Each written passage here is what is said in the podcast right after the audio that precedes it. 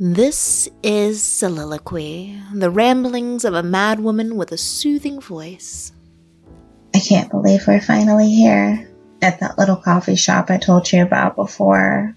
The one that doesn't exist. It's in a basement. There are no windows, only low mood lighting, so you're not quite sure what time of day it is at any time. It's warm. Throws and antique furniture, lazily strewn about, stiff card menus with fine brushed filigree telling you what bakery goods they have today, what teas it pairs nicely with. They have one of those enormously obnoxious car engine fuck your mother coffee machines. The kind of coffee machine that doesn't just produce espresso and regular coffee, but also two cups of jet engine fuel at any given point. One sip, and you're calmly going through your day like you're moving through space and time. It's a guilty indulgence. But today, I order you a black coffee that I know you're going to choke with cream and sugar. I order a chai tea, extra foam, chilled.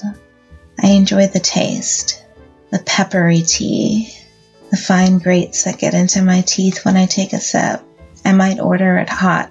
We're going to be here for a while, so I'll have several cups of several different things.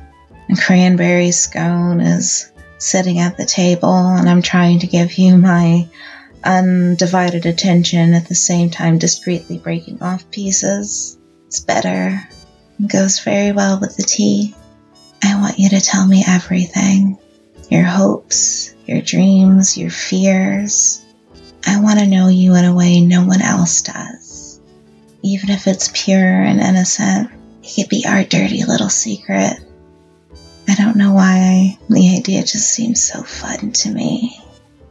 I watch your eyes light up as you talk about things that amuse you. I listen to the soft piano in the background mellow keys playing a rhythmic tune, bubbly, relaxing, like butterfly wings fluttering through the air, the bass sending the notes in every direction, engulfing the space we're in. There's a soundtrack now. I'm so excited to be here with you. Is that wrong? I mean, I'm a married woman after all. Are there certain things that maybe we could discuss? I don't involve spouses or lack thereof. I want something different. I want to explore your mind. I want to talk about art and antiques and furniture. I want to talk about history and biology. Let's go to the zoo and talk about ostriches. You know, they could kick a lion to death.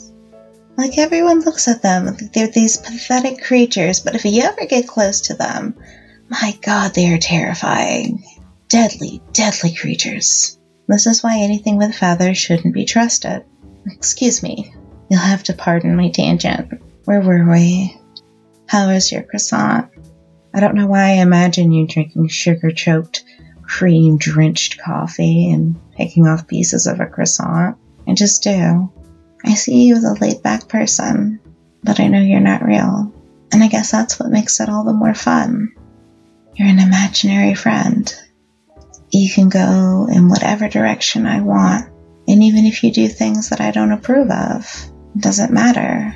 You're just a figment of my imagination, just like I'm a figment of yours. Isn't that great? Isn't that wonderful? If we're not real and I'm not real, whatever we do has no consequence. I like this place. I like this moment. Relaxes you you can just enjoy being in each other's company. There's nowhere to go. There's nothing to do. We're just here, doing your things. We're perfectly imperfect.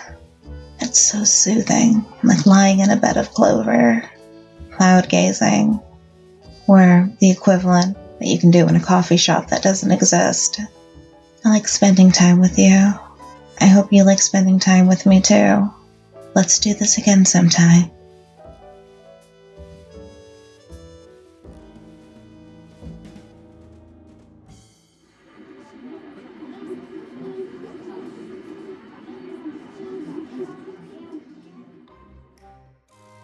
So, these talks we have the stories I tell you, some are exposition, others not so much, and I'm not going to tell you which is which. It takes all the fun out of it.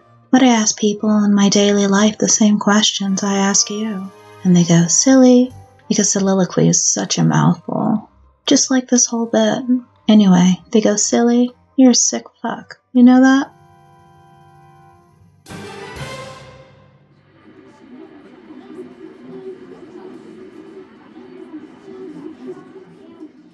At first, I thought she was dancing. Her movements were graceful, twisting and turning. In my defense, it was dark and I wasn't wearing my glasses. I'm half blind in one eye, literally. So, of course, I got closer like the nosy cretin I am. My dumbass thinks she's a performer. She wasn't dancing. Not yet. She was forcefully rending herself apart with her willpower alone. It was horrifying, and I stayed to watch. Limbs silently yet jerkingly rotating in the wrong direction, wrenching joints at unnatural angles. No sound, not a click or a pop, not a snap or a crunch of bone. She looked like a fucked up ballerina. Then she took a step, gingerly. The unnatural movements were graceful and fluid.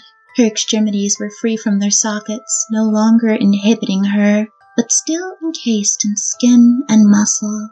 I wonder what could possibly be holding up this physical impossibility. Now she started to dance. Movements once alien to the human body open only to her, slithering and contorting. It sounds disturbing and disgusting. It comes across as if I have painted you a garish figure to haunt your dreams. That's not the case for me. She was so unworldly. A mermaid of earth and air.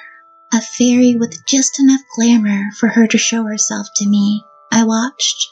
I sat and I watched until morning came. She wrapped up the show, and as she curtsied, all of her joints snapped back into place like a spring loaded trap. I applauded and cheered, moved by the performance. Her body slipped into a bow, then fell completely limp to the ground. I already knew she was dead. Shock and horror contorted her face, but it didn't look like it hurt. Hopefully, she had the release of death before the pain could register. Her bones weren't supposed to interlock. You could see it on her face. I'm not sure if it was an issue of not yet or they were never supposed to again. Shame. She really put on a hell of a show. Thank you for listening to this episode of Soliloquy, Coffee, and Dancing. If you enjoyed this episode, please rate and review us on Apple Podcasts or wherever you find podcasts. Jazz in the Soul by Music Files. Tippy Toes by Philip Rice. Industrial Music Box by Kevin MacLeod. All music from filmmusic.io. All sound effects from zapsplat.com. Thank you, and we'll see you next time.